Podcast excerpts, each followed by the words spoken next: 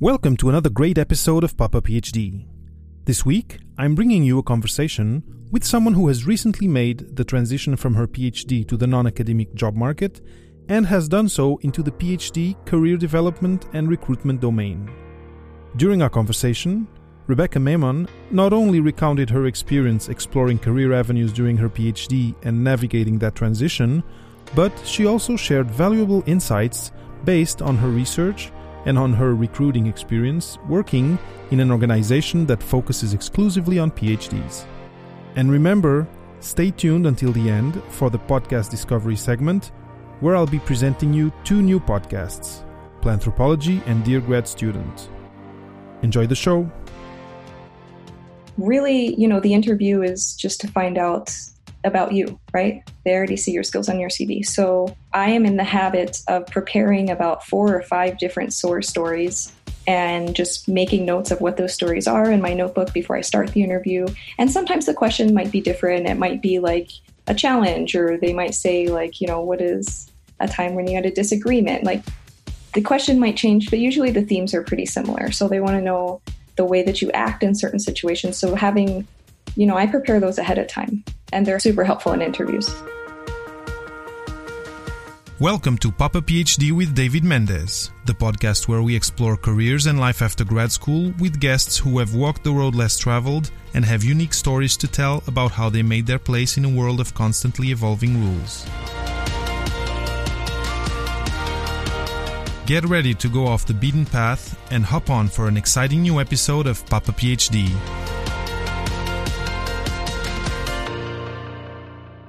Today on Papa PhD, we have Rebecca Maymon.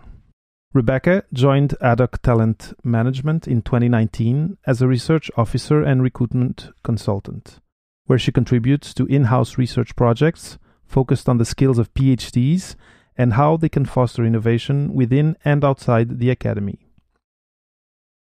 She also provides skills and career development workshops for PhDs and acts as a recruitment consultant to help innovative companies find highly qualified talent that matches their needs. Rebecca holds a PhD in educational psychology from McGill University, Montreal. Over the past 10 years, she has developed and contributed to projects in graduate skills and employment, stress and social support during transition periods, motivation, engagement, and human behavior. Welcome to Papa PhD, Rebecca. Thank you so much. And thank you for having me. It's a pleasure to talk with you today. Well, it's my pleasure, and uh, I'm really, uh, really happy to to have you here on Papa PhD. Uh, and uh, well, as as always, we're going to start with your story. But you, you, what you do today is uh, really, really interesting to me, and I think it's going to be really interesting to, to the the listeners out there who are thinking about careers after graduate school. And uh, so, yeah, really excited to hear your story and to hear what you have to share. So, um, to start uh, by the beginning, as always, uh, I would like to ask you to just talk a little bit about your journey and and your academic journey, how you uh, you came to do a PhD. You know, maybe don't go back to uh, high school, but uh, uh, how how you had you know you you got into this journey, how maybe you chose to do or you decided to do a PhD, and then eventually uh, in part two we'll talk about what came after. But uh, yeah, to begin, what was your journey like? Sure. Um, well, so to start, I th- I think I can start that I, I had a break after my bachelor's um, and I was living and working in the United States, mm-hmm. and um, I was working in a social services position that I that I enjoyed very much, but that was uh, quite challenging, if I can say. So I had that moment where I was like, I need to go back to school. Mm-hmm. I really like school. I was always good at it, and um, I think my career aspirations just I wanted to do more. Um, so I had moved to Montreal uh, to do my master's and PhD at McGill University. Mm-hmm. And at that point, that was there was kind of an understanding where you know if you enter the master's program, you're going to continue to do a PhD. And um, as much as my advice to everyone is always to please think about what you're going to do with the PhD before you start it. Um, you know, I hadn't really had a clear path. I knew that I liked to learn. I was passionate about education, and I wanted to eventually be in a leadership position And, you know, I just thought that that was the way to get there. Mm-hmm. Um, so, about halfway through my PhD, I was realizing I don't think I want to continue with an academic career. I know that I have options out there. I just need to, um, I need to figure out what those are, you know. Mm-hmm. And I had just started taking the time to to explore, and um, you know, eventually that led me to where I am now. But I did do a number of years of research in motivation, um, in social psychology research, and research in uh, stress and social support, and helping people within the higher education community um, make transitions and support their well-being. Mm-hmm. And so you came to Montreal, and it's it's true here. There's the system of starting a master's and then kind of transitioning into a, a PhD. I think that's what you were you were alluding yes. to. Yes. Um, but my question to you is: so when you started your master's, did you imagine, or were you foreseeing that you eventually would be a professor? Was that was that kind of the that's typically the, the dream. that's typically the um, you know what what people imagine, and I think also it's it, it's it's easy to project yourself in something that you're very um, used to or familiar with, right? Mm-hmm. So when we spend years in the academy, it's it's quite easy to project yourself in, in that position. Um, so you know, originally I was thinking like, I love education, mm-hmm. I like mm-hmm. teaching, I like research. This I could do that. Um, but then you know, as the years pass and you kind of see what that's like. Sometimes I like to call, uh, like not call it, but say that doing a PhD is like the longest informational interview ever for being a professor. Yeah. And, um, you know, so it gives you a chance to learn really about what that what that profession is like and um, the pros and cons. Mm-hmm. So mm-hmm. for me, I just started realizing early on that um, I wanted to go a different route. Mm. And so cl- clearly, this was this was uh, the, uh, this was evident or this was clear to you uh, uh, within your yourself, within your planning, within you know your your mind. But what about the environment? Uh, how was? Did you talk to someone about it once this? idea uh, of or, or this concept of hmm, i'm going to do something outside academia started burgeoning what conversations did you have and with whom and how did that go and i'm thinking of maybe your your supervisor your thesis supervisor maybe family maybe colleagues was that some uh, an easy step to take to kind of uh, you know fully fully uh, decide that okay i'm going to finish this but i'm then going to do something else. Uh, well i mean just speaking for myself i was fortunate to have the support. So um, you know something about the phd is is that it's a very varied experience. Um, mm-hmm. it can really depend a lot on who you're working with and where and and so on. So you know, for sure, I talked with uh, colleagues, friends in my program about it because there was actually a, a, number of people who were feeling the same way. So mm-hmm. there's a group of friends I have. We're about four women, and we meet every few weeks, and we're friends. But we also talk. I mean, most of the talk is professional, and um, you know, we still meet to talk about those things. And you know, doing that early on was really helpful in sharing resources and talking to each other before job interviews and okay. and things like that. So I was lucky to have built kind of that have that that network at the peer level. Um, you know, when I brought it up to my advisor, I don't think he was very surprised. Okay. I think um, I I I was hesitant to bring it up in the beginning um, because I wasn't really sure what the expectations were, and I kind of knew that there were more generally expectations around continuing that academic path, you know, mm-hmm. at the PhD level.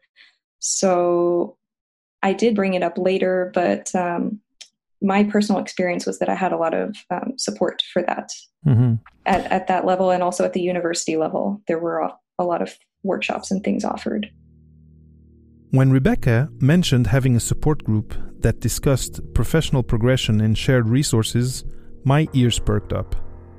Here is one of the most healthy and helpful strategies you can try and implement in graduate school a support network of peers with whom you can discuss different aspects of your PhD experience, find accountability partners for your milestones or your writing, and share resources. I then moved on to asking Rebecca what resources helped her in her career exploration during graduate school.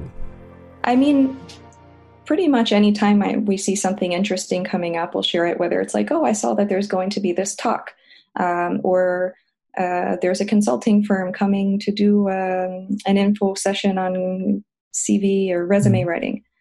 Um, so, you know, whenever I saw events at McGill, I would always try to share them or just seek them out. I mean, a lot of that process is kind of just taking the time to do the legwork and mm-hmm. googling mm-hmm. and searching for things um, but when you do come across it you know save it and share it mm-hmm. um, so as far as specific things go i mean i don't want to rattle off a, a ton of like websites or anything mm-hmm. like that but there are things out there that are i mean there are a lot of free resources out there that are fairly easy to find with a bit of google searching mm-hmm. um, so uh, or even job posts. You know, my friends, they send me job posts. Hey, I saw this. You might be good at this. You want to check it out? And, and I do the same.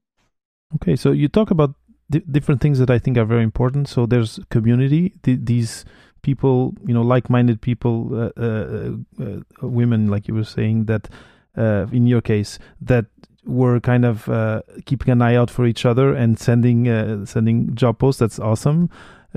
plus, I guess the friendship factor is also a plus. Being in graduate school, it can be can be very solitary as as an experience, and it must have helped to have this group of friends that that not not only you would talk work, but also keep you know keeping an eye out for each other. Of hey, maybe you'd like to do this. This job might be good for you. That that's I think that's very important to not stay alone. Which sure, and it's easy to fall into that trap, right? Yes, I find out. Well, I've only ever worked in the social sciences, but mm. my experience from what I'm hearing is that it tends to be a bit more isolating, the social science and humanities labs. I mean, I worked from home for two years at the end of my PhD. Okay. But, um, you know, you have to kind of suck yourself out of the bubble sometimes and just make the time to go and do something else, see something else. Um, mm. You know, and I also had support from my supervisor. I mean, he still sends me job posts.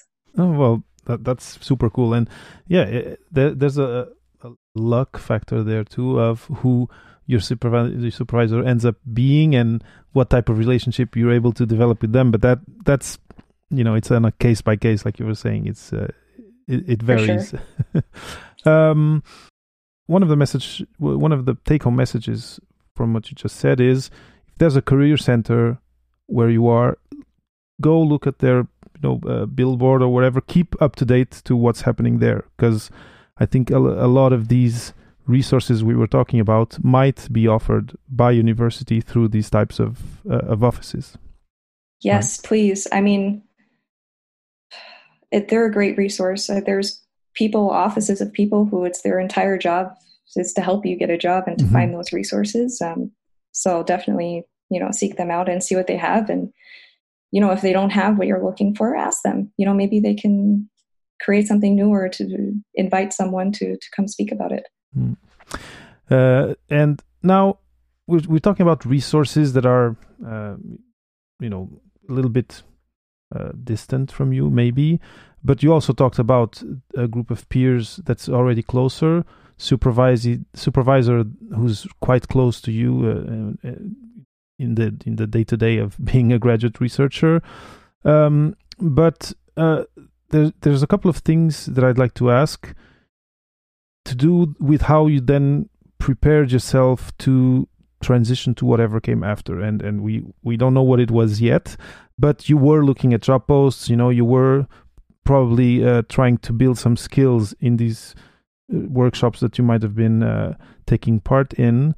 Uh, but one thing that i that i'm curious about is whether you uh, during all this uh, this process and this journey if you had someone someone else from outside who were who played kind of a mentorship who was your mentor let's say and who might have championed you or helped you go go a little bit further and and you know reach your goals uh, more more consistently maybe or more quickly i don't know Sure. Well, actually, I'll, I'll, I'll speak just a bit to the to the path because yeah. the mentorship falls in there.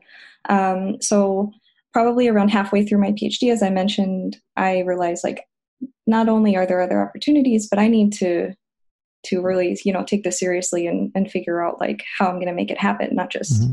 Assume it will happen at the end. yeah. Um, so my you know my supervisor was quite supportive of me at that point, Um, but he was also very honest in that, you know, he, the only thing he had done is work in, in higher education and academia. And he's like, I want to help you, but I don't really know how. And I don't know anybody really outside of this circle. Like, if you think of a way I can help you, I'm in, but I just, I don't know. So, um, you know, I, I had done really just a lot of time on my own searching.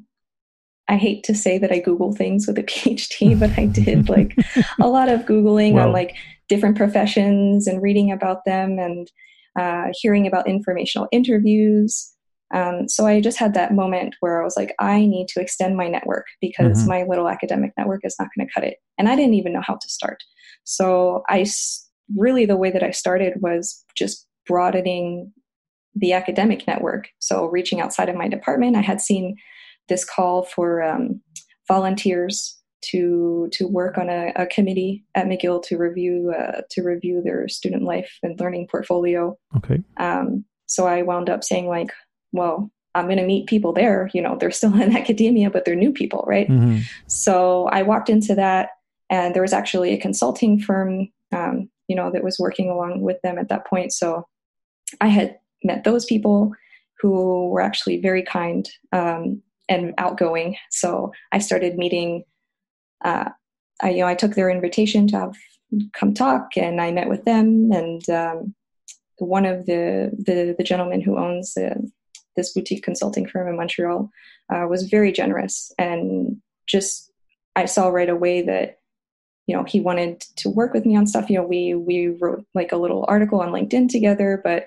he was someone who just started like connecting me with other people. He's like, okay, okay I see you want to do this other thing. Here's three people, go talk to. So I started having mm-hmm. informational interviews with consulting people and with people who do learning and development in like the financial sector and okay. human resources at Cirque du Soleil and all oh, wow. all across different sectors. So as soon as I started having those uh, informational interviews and learning about just other things I could do, I was hooked. Like, uh, you know, I had uh, um, so just coming back to the mentorship yeah. part, this was a couple few years ago. Mm-hmm.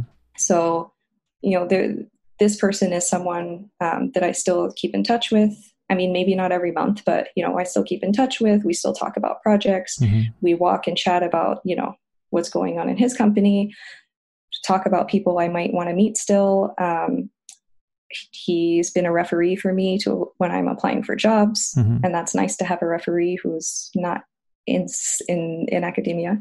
Yeah, um, yeah. So there's a little bit of luck there, but also I think just taking the step to reach out and to talk to different people. no, not everyone will be a mentor, but eventually you're going to come across somebody where it kind of clicks, and then you can have different mentors for for different purposes. Also, yeah. you know, it's not just a one shot thing. Yeah, I think the the important thing you mentioned there is expanding your network outside of the the academic uh, milieu, uh, let's say, of, of the academic domain, and that's where the the the luck factor maybe increases a little bit because you're kind of cross pollinizing your your uh, uh, your network with other ones that that you weren't close to, and that's when things happen. And and and sure. no, super super interesting. Okay. Also, I mean, just to let everybody know, you know, I, it's not always easy. I did a lot of cold emailing. Uh, and, you know, some people answer me and they're really nice and we have a coffee and I still talk to them. And, you know, not everybody answers you. So I just want to say, like, don't get discouraged about that or be too afraid to do that because it can help you a lot. Mm-hmm. And someone in another interview said that what they did was oh, I started going to seminars from other departments, and that was also another way that they found to to kind of uh, widen their their network. Uh, and again, because they were having discussions about things that weren't usual for them, they were finding common points, and even eventually building projects, interdisciplinary projects. So I you know I find this very very interesting. But you write that like even asking for um, uh, informational interviews, you know, people are busy, and you sometimes you'll get no answer because because, and sometimes you'll get a no because again people may not have time, but some of them will say yes, and and it'll be it'll bring a lot of value to you to be able to talk to someone who's doing something that that you you might you think it, that you might be interested in doing. So yeah, keep trying. The cold emailing may feel weird, but it's really really worth it in the end for that one person that says yes. right, and whenever you leave an information informational interview, your last question should be, "Who else can I talk to?" Right. That's very always good. leave with another contact. Is there someone else you can connect me with? And mm-hmm. if they you know, if there's nobody there, they'll tell you like, oh, I don't really know right now. But if there is, you know, yeah, it's it's true, it's true. And then yeah, it'll be it'll be your gain, and uh, uh, it's very it's very. I never heard that uh, advice. It's really really good. it's like it's like when you take cherries from a bowl. There's the the next one. Um, but uh, yeah, it's it's an organic way to even widen the net a little bit more. Awesome. Uh, Rebecca, so here we were talking about, uh, you know, you trying to get new new skills, uh, and then eventually looking at job postings. Did you specifically prepare to uh, interview or yeah to interview for specific jobs? Was there at uh, any point where you got uh, you did workshops to do I don't know with ta- tailoring your CV or even uh, you know rehearsing for interviews? Was did you do anything like that? Oh, sure. Um, so, I mean, as far as workshops, there were a number that were offered uh, through McGill. Um, yeah, I mean, I had attended one by McKinsey uh, consulting on resume okay. writing. I had, I mean, pretty much anything I saw that I was able to go to, I went to. Mm-hmm. Um, you know, there were things about um, kind of the way they do IDP or individual individual development plans now, where just helping you kind of reflect and map out your motivations and aspirations mm. and values and things like that. Um, a lot of, I mean, a lot of what I had done early on was just looking at job posts. I mean, maybe two years before I graduated, I was looking at job posts and I was okay. like looking at the tasks, like what are the tasks and the skills in these jobs that I might be applying for? What am I missing that I can work on over the next year or 2 mm um, so just like highlighting that um, and interviewing. I mean, I had mentioned having friends, um, you know, that we were kind of in that same circle. So yep. I could call one of them and say, Hey, can we practice this? I mean, it's a weird feeling, but just do it because if you can, if you can get someone to listen to you, just have them ask you a few questions. I found one of the toughest things for me to get over was that short pitch mm-hmm. in introducing yourself. like it happened a few times where I hung up on a phone interview and I was like, how did I put my foot in my mouth and like explaining myself like uh, it's me? But it it's odd that it just it takes practice to yeah. you know to do it in a way that's concise and to communicate the value that you bring and mm. not take 20 minutes to do it and to be on on point and showing that you understand their needs and you know coming back to the informational interviews just mm-hmm. expanding yourself outside of your network just talking to people that are not in your department in your discipline it gives you those opportunities to kind of nail that down so that by the time you get to an interview you've messed it up a few times and like you're good now. Yeah i like that. Yeah, yeah you mess it up and then and then you get uh, you get good at it. No for sure. Uh, so we're we're close to the end of, of part one and we have been talking about your journey. We're now at this part of the first position that you that you landed after uh, after your PhD? Was it after? Was it at the end? How did that go? Uh, the the the actual moment where you you start you went for an interview for a position that was outside academia.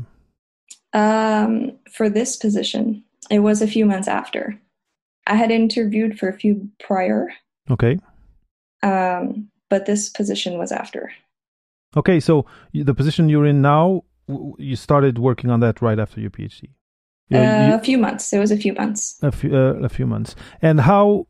So, because we just talked about how you prepared, and you talked about rehearsing, and it, it is weird. And even if you can't, if you do it on, uh, you know, just uh, at the mirror, in front of a mirror, it's so it it already works. It already can work for you. But how did you kind of self evaluate yourself after, let's say, your first interview? How you know how how did you feel or what effect did you feel that this training had, and and on how natural you felt that the process was?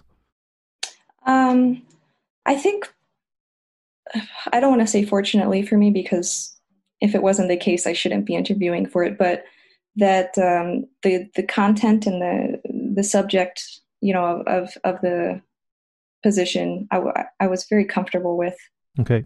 So that helps. You know, sometimes you you are qualified to do other things, and it can be a little nerve wracking to you know to kind of be in that new space and also be interviewing.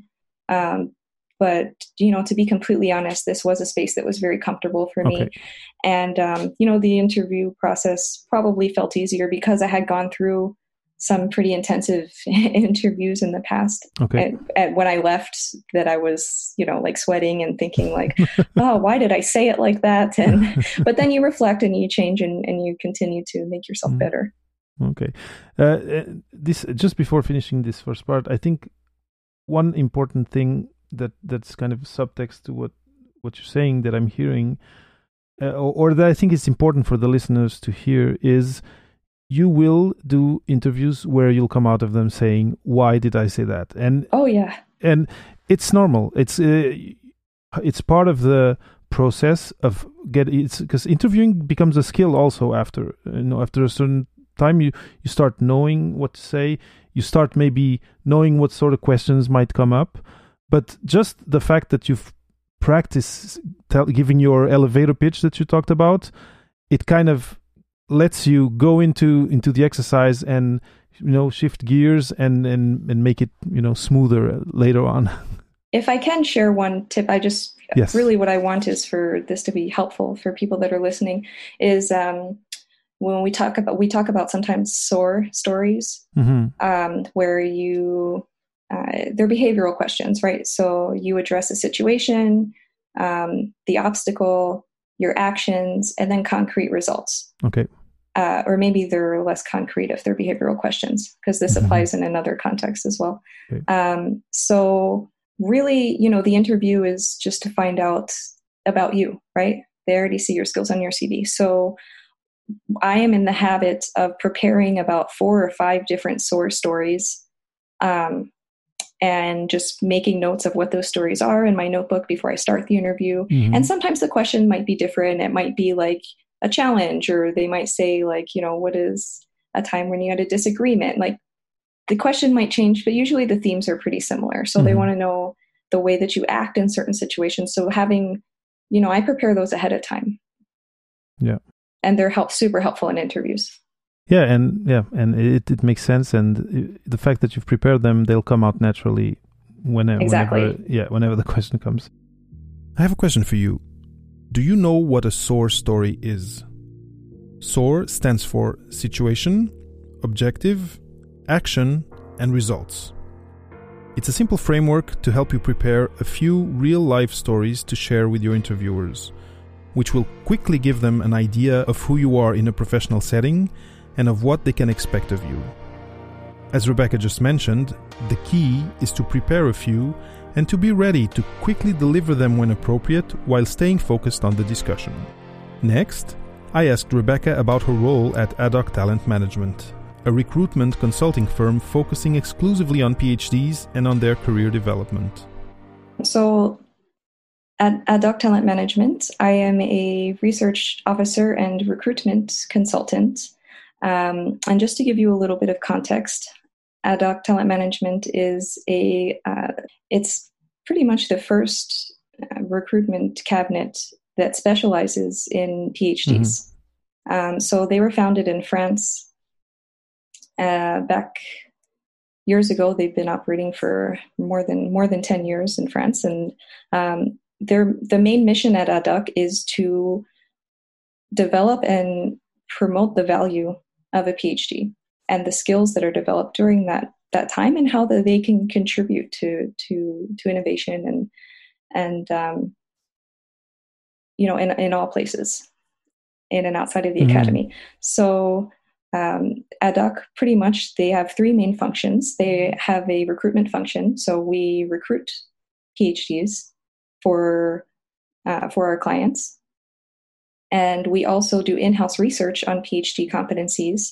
So Um, we've developed our own competency framework of competencies that you would expect um, to be developed during the a doctoral mm-hmm. program. Mm-hmm.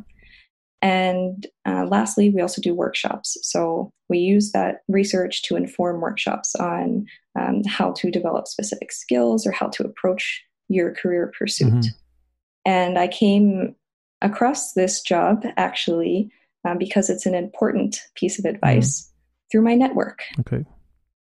Um, so it was a friend who had started working with them who was taking a maternity leave that said, Hey, this is perfect for you because you already do things like mm-hmm. this. Um, so I don't want to just call it luck. There's a part of it that also, um, you know, it's it's always the advice. Like this morning, we had a transatlantic webinar, uh, a series that we usually host once a month, and we give, um, you know, a little tips and advice and open it up for questions. And um, I talked about networking this morning. Okay. That consistently in the research that we do, and I mean, I see it study and study again, that most PhDs are finding their jobs through their network.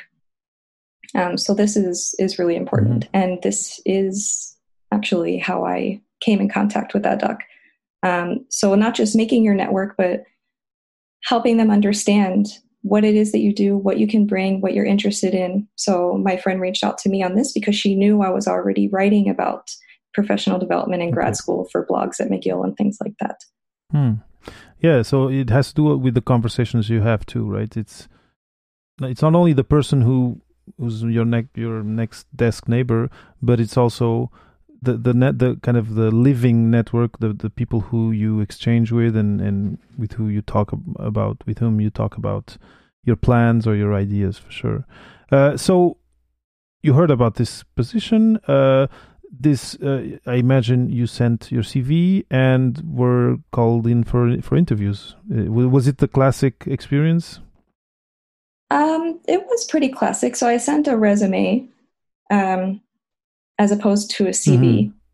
Here, and uh, I find sometimes the language mm. gets a bit mixed up. But um, you know, for if you're applying for positions that are uh, not academic, you you want to cut your CV down into a, a resume yeah. that's no more than two, two, pages. Um, so I had sent that, and um, I had interviewed with them, um, and that was, I mean, that was more just of a conversation of me explaining what I like to do, and obviously I was very interested in what they were doing. Mm-hmm. so that was a very um, a nice kind of process for me at that at that point. So you did your research on what they were on what they were doing. I guess you you went on the internet. Oh, of course. You, uh, yeah, because that's what that's one yeah, thing that no, people yeah. may forget is if you are in an interview and know the company or or the organization quite well, people will feel that, and it, it'll it'll make a difference in your interview too.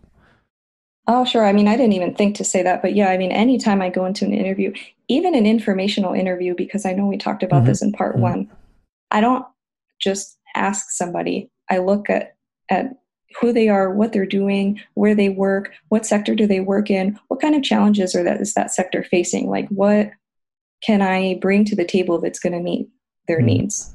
Um, so yeah, for sure, before you interview anywhere, you want to definitely read up on you know what the company does, who works there, what they're working on, what their backgrounds are, and be a researcher. yeah, exactly. And it, again, this is something that you, that we do research, find information, uh, understand it, and and make sense out of it. And in this case, prepare to then, you know, interact or or exchange with someone, showing that hey, I've done my homework. I'm I'm genuinely interested and uh, and we can have a really interesting conversation because there's a you know there's a basis uh, upon which we're going to work on. I'm just gonna I'm not gonna start asking you uh, questions uh, from from scratch like uh, who are you, what do you do, right? That's it's it's a loss of your time and of theirs too. And often these people are busy, so it's it's even just a, sign, a sign of respect to to uh, to have taken the time to do that homework. In in my point of view, of course so yeah, the next question then is, uh, what was this position? Do you remember the? Well, is it still the same title that that uh, that you that you have today? The one that the one that when you got hired? Uh, yes. So it's only been since September I've been uh, with Adoc, and that's a contract actually. So uh, specifically, I can mm-hmm. tell you what I've done in, in the past almost year. Um, I've worked on their PH Detectives project, which is a, um, an, a national study that the Adoc had done across mm-hmm. Canada of PhDs and um, looking at their skills that they developed during the doctoral their doctoral research as well as their employment outcomes. You know so we look at things that like where do they work? Do they work in r&d do they work outside of r&d mm-hmm. um, you know what's their salary like? Are they happy? Things like this. Um, but the thing that i really love about what Adoc does in their research is that they also talk to employers. Mm-hmm. so they really are a bridge between the academic and the and the non-academic. Yep.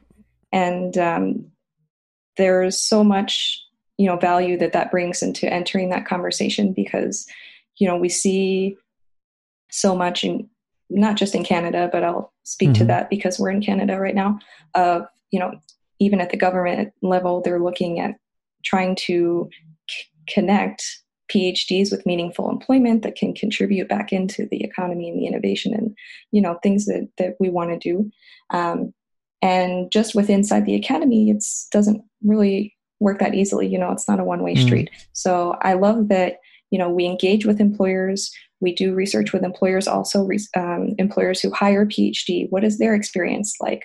You know what are their strengths? What can they work on? Are and you know where where can we take mm-hmm. this? It's it's really interesting. And uh, last december i was in portugal at, invited by my alma mater and talk to talk about uh, careers to the current students in my PhD program. And uh, one of the things talking with the professors uh, that they had difficulty was finding this bridge because it's they're two kind of hermetically sealed worlds, academia and industry. And it's really interesting to have this entity that really is in conversation with both sides and can make a bridge with the two. I, I totally, totally agree. Yeah, it's so important because there are misperceptions on both sides. Mm-hmm. And we do this work from both sides to try and alleviate some of those misperceptions and, and make that connection easier. Yeah. I remember one person who was there who, who gave a presentation um, was was giving a so she, this person was not in academia uh, was in a domain that was kind of uh, I don't know informatics uh, programming something like that but the the, the person was a life sciences PhD, and clearly there was there were um, perceptions, like you were saying, from uh, the company of first first why are we hiring a PhD? They're going to want this much money. They they they're going to be uh, I don't know. Uh, antisocial uh, but i think uh, in this in this example that i'm thinking it was a lot about oh they're going to be asking for a lot and uh, just because they have their degree and I think that there's a lot of misconceptions like that from one side and the other. So people that that are in industry may have this idea of the you know disheveled, uh, antisocial scientist, uh, maybe some some you know maybe a little bit uh, snobbish. I don't know, but then also from academia looking to industry, it's it's the mean I don't know the mean uh, uh, Shark Tank uh, you know, I, I, I think I'd really be curious to first uh, one one point. I'm going to let you talk, but I am going to share a link to the the, um, the document that that Adoc published uh, based on the P, uh, PH detectives. It's really really interesting and important. But uh, yeah, what what experience do you have about kind of breaking these uh, these misconceptions and these um, kind of distortions that that are kind of natural because it's two there are two hermetic worlds. But do you have some experiences or some stories that you can tell about uh, about this? Uh, I mean, I'm not sure if I have a specific example of you know breaking down a door and changing a you know a, a culture, but um, I think really because uh, yeah, I have seen those misperceptions on both sides, and because we do, um, you know, we do focus groups and qualitative okay. interviews and things like this as well. Um, so we get to see those themes come out, um, and you know, if I could maybe even just to make suggestions on you know how we get to that is just to keep opening doors to communicate with each other. When I talked about in part one, like expanding your mm-hmm. network, like, you know, it's just kind of those micro steps in expand your network into, you know, people in industry, people outside of academia, and they're going to get to know you and they're going to see mm-hmm. that P, not all PhDs are the way that they thought, and you're going to get to know their companies and see the mm-hmm. same. Um, I also would, you know, if I were in the position, I would encourage more um, kind of conversations or events where you know we bring industry a little bit into academia. Okay. PhDs in Canada, I mean, we make up one percent of the population. They don't know what to expect. Mm-hmm, mm-hmm. mm-hmm. They sometimes, you know, I hear employers say like, "We we know that PhDs can really solve a lot of our problems." Um, but we, I mean, we don't even know how to value their skills or, you know, how that happens. Like, we kind of when we're in the academic world every day, we kind of take it for granted that we understand what's mm-hmm. happening. But for people who are not inside that, I mean, they have no idea what goes on in your lab. So just kind of opening it up a little bit to just show them, like, hey, we're we're we're solving problems, we're doing innovative things. Like yeah. there can start to be a more of a connection. Yeah, and I, here is where I think your an organization like you, like yours can help is it's because as a you know each student having the the weight of of doing this and of breaking these barriers might be a little bit heavy. And i think universities some of them are starting to do some of that work too of trying to help students you know find first develop their skills and second uh, find you know uh, find paths to follow professionally. I think i see more and more of these projects coming up in my conversations. But uh, traditionally that was that hasn't been the case. You know, university is university, and then uh, you know they they in the past they haven't been so involved in. Oh well, students want to do something after their PhD that is not in university. Let's help them do that. And as you mentioned before, in I think it was in in our in during the break. It's not the exception. It's the majority of, of people who end up not being in an academic track uh, position.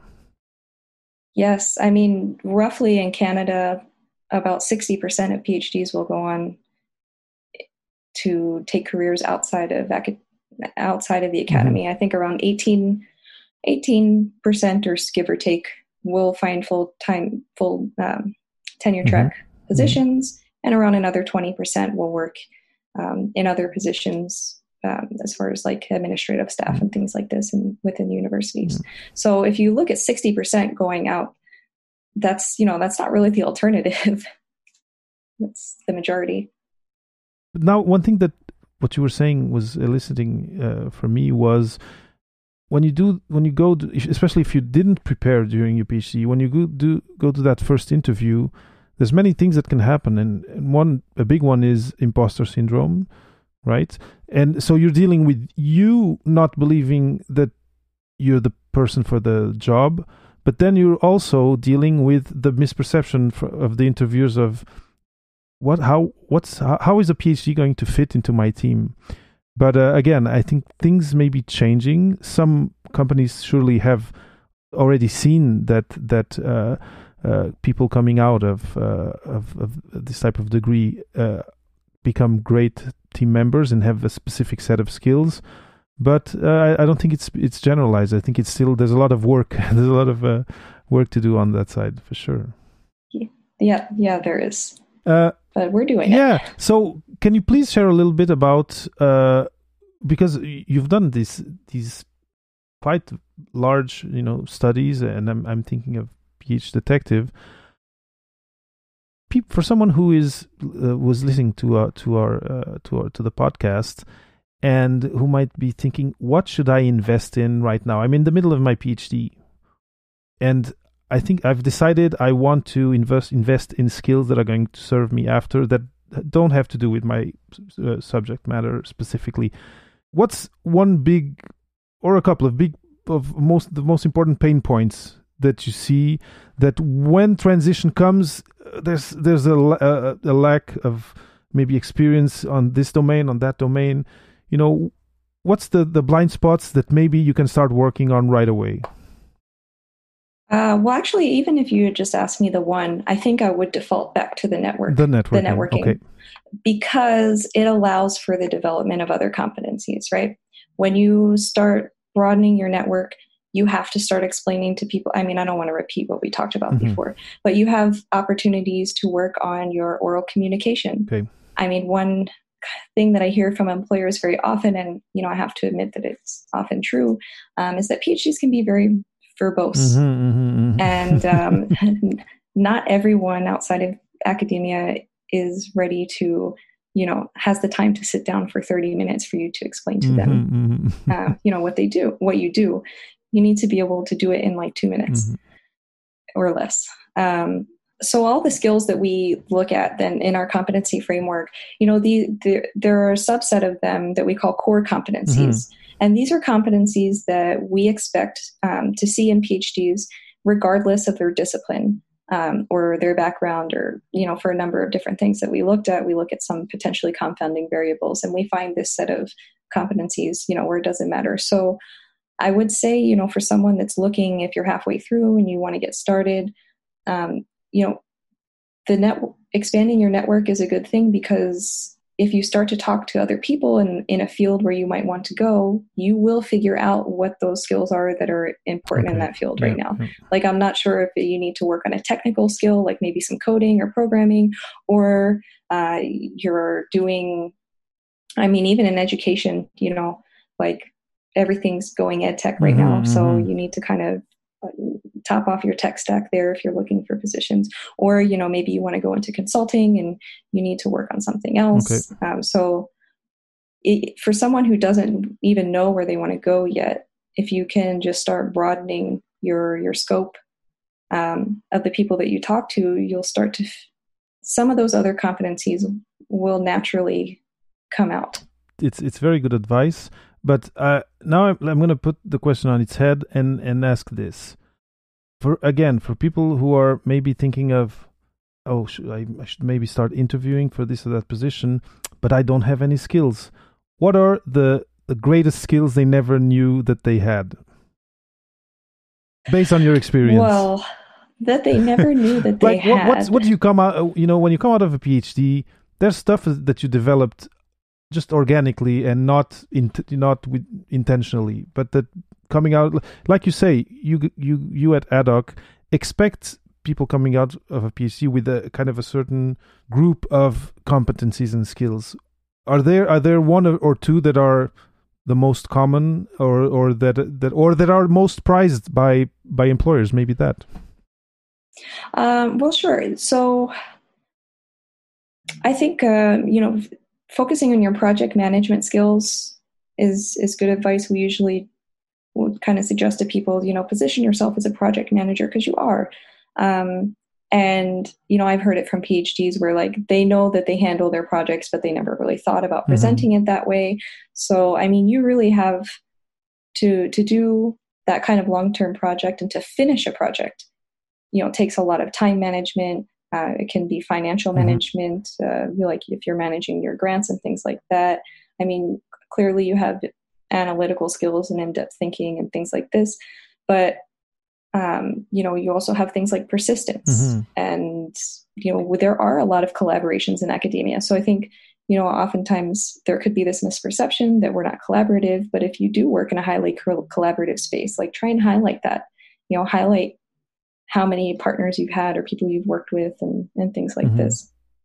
Um, so definitely positioning yourself as a problem solver, as a project manager, uh, you know, not not just a you're not just your scientific and technical expertise. Mm. So that's usually what people think of, but we actually look at a number of different um, transversal, transferable uh, skills, things like written and oral communication, and and um, other things like behaviors and dispositions um, like creativity mm-hmm. and reliability and you know ethics and things like mm-hmm. this they're all things that you bring to the table excellent uh, now rebecca we're, reaching the end of the interview and uh, it feels like like time went the time went too fast but one thing that i'd like to ask uh, given you know given that that your organization the organization you work with really has come how can i say this um, you know has really focused really really sharply on PhDs and on you know what they bring, what their potential is. Uh, I'm imagining that people listening might be thinking, how can I uh, get in touch with with Adoc, or can Adoc bring come to my university and talk? Can Rebecca come and give a talk? How how can they uh, maybe benefit from all the, the knowledge that, that you guys have uh, accrued so far? And maybe you talked about workshops that that uh, are promoted by Adoc. How how does that work? How they how can they kind of benefit from from all this experience and this this know-how and this framework that you guys set up? Sure, I would actually love to speak to that for a moment also for uh, for PhDs to to understand a little bit how recruiters work. I didn't even get into talking about my, my job as a recruiter because I do interview PhDs quite well, often. Well, it's the moment now. um, um, so as an on the recruitment side, as an external recruitment firm, you know, we work for the client, which means that not just that we work for the client, but you know, we that's that's who pays us. So, you know, we're never charging PhDs money. If you were a job seeker, you don't pay a recruitment firm. Mm-hmm. So that's something that I, you know, I like to clarify because I get those kind of questions a lot. Um, and typically, like when we have a client who's looking for specific posts, we, um, you know, we go and we search for you. Um, okay. But we also post we also post all of our open posts on our website, so you can always check there and see if there's anything. Um, or you can submit a spontaneous application, and we'll see it there. And once we do have a position that comes up that aligns with your experience, um, your expertise, and your motivations, um, then we would reach out to mm-hmm. you. So that's the recruitment end. Um, and as far as the workshops go, um, Adoc has a, a, a, wonderful collection of workshops um, that they give, and they. Speaking as someone who comes from, you know, having a PhD in education, I find that they're they're very they're quite good, and um, they're very interactive. Um, they always do. Well, I mean, the past few months have been kind of special times, mm, but yeah. um, they're always kind of like small groups. It's not just like a webinar where they're telling you things. Like there's work you have to put the work into it. Mm. Um, so something you know that I like about Adoc is you know they they don't ever want to put any additional financial burden on PhDs. So we don't charge PhDs for workshops. Uh, we don't give them individually what we do is we offer them at an organizational level. So um, it would be a, a, university or a research center or a lab or I mean whoever it is. If you get a group of people together that want to do mm-hmm. it, um, and and that's the way that that happens. Okay. Um, so you can always reach anyone who's interested. Um, you know, can always reach out to us, and we can share our catalog. Our catalog is available on the website as okay. well. Um, you know, just for PhDs who maybe don't have that opportunity at hand, we do offer uh, we do offer a number of kind of open house workshops for PhDs to come in for free. And um, like I mentioned, we've been doing a transatlantic webinar mm-hmm. series mm-hmm. where we offer advice, and we've been doing that once a month. So we are get, providing opportunities mm-hmm. in that way. Um, but I mean, Adoc is there. We are very open to collaboration. We're always trying to reach out to new partners. Hey, like if you're in this space, let's talk. Mm-hmm. Um, do you want to host an event? Um, you know, I mean, we're always happy to come contribute to a panel or even create one and okay. invite other people. So, so just before we finish, uh, I, I, kind of want to pinpoint this a little bit more. Imagine someone's out there listening and really wants to kind of follow up on what you're saying. So let it just tell me if I'm I'm kind of hearing right. The thing to do would probably be go uh, talk with your graduate students association or with your the career center and say, hey, there's this there's this organization Adoc and they have great workshop. Would you be willing to bring this workshop to the to to us here? Is is that the way it would be?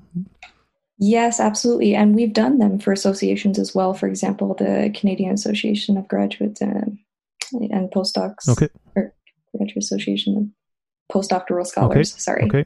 I mix up the acronyms so much because I work in French. it's fine. okay.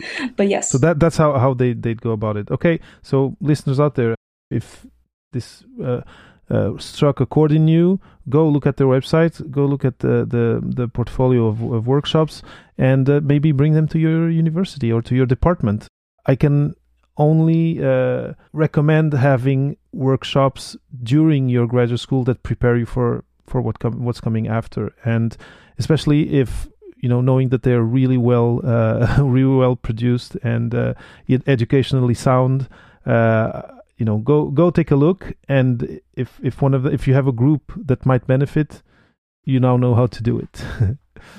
Uh, Rebecca, the next thing uh, would be to ask you if people want to reach out to you or um, to to go see uh, what Adoc is, uh, for you to share the you know the URLs or your social media. How you know what what's the best way to maybe learn about Adoc more and to reach to reach you if they want to ask you questions directly.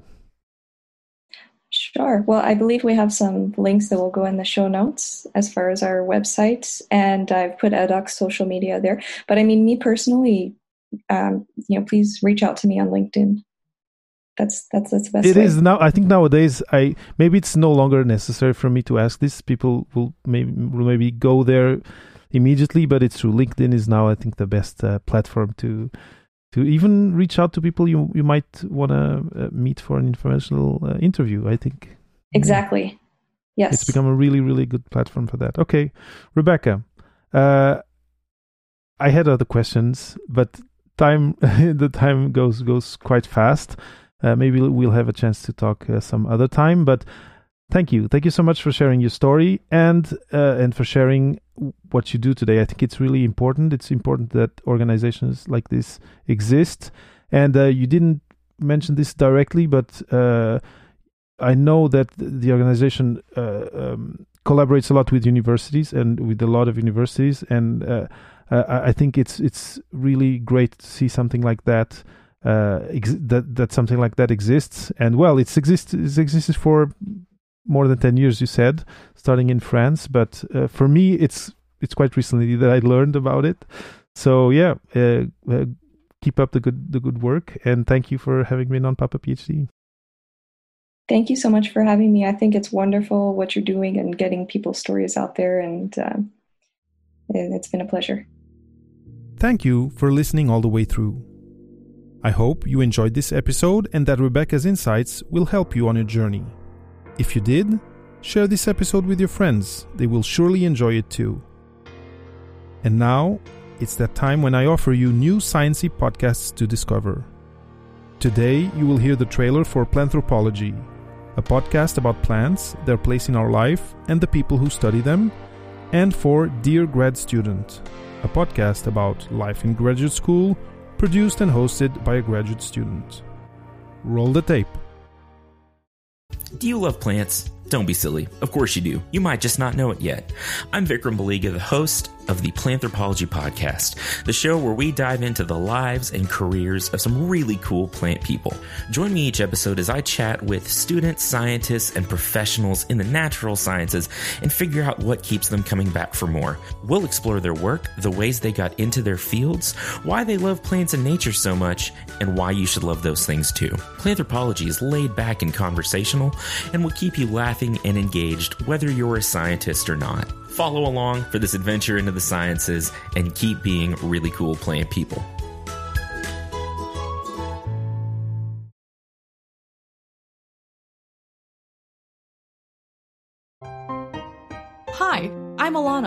Fourth year PhD student. I'm more than likely re editing that manuscript for the 22nd time, or maybe I'm in my fourth Zoom meeting today. Who can tell? But mostly, I'm probably working on my podcast. It's called Dear Grad Student, and it's a podcast for grad students to celebrate, commiserate, and support one another through grad school. Each week, I interview other grad students and academics about their experience from imposter syndrome, SciComm, dealing with mentors, racism in academia, or, you know, all the other joys that come along with grad grad school.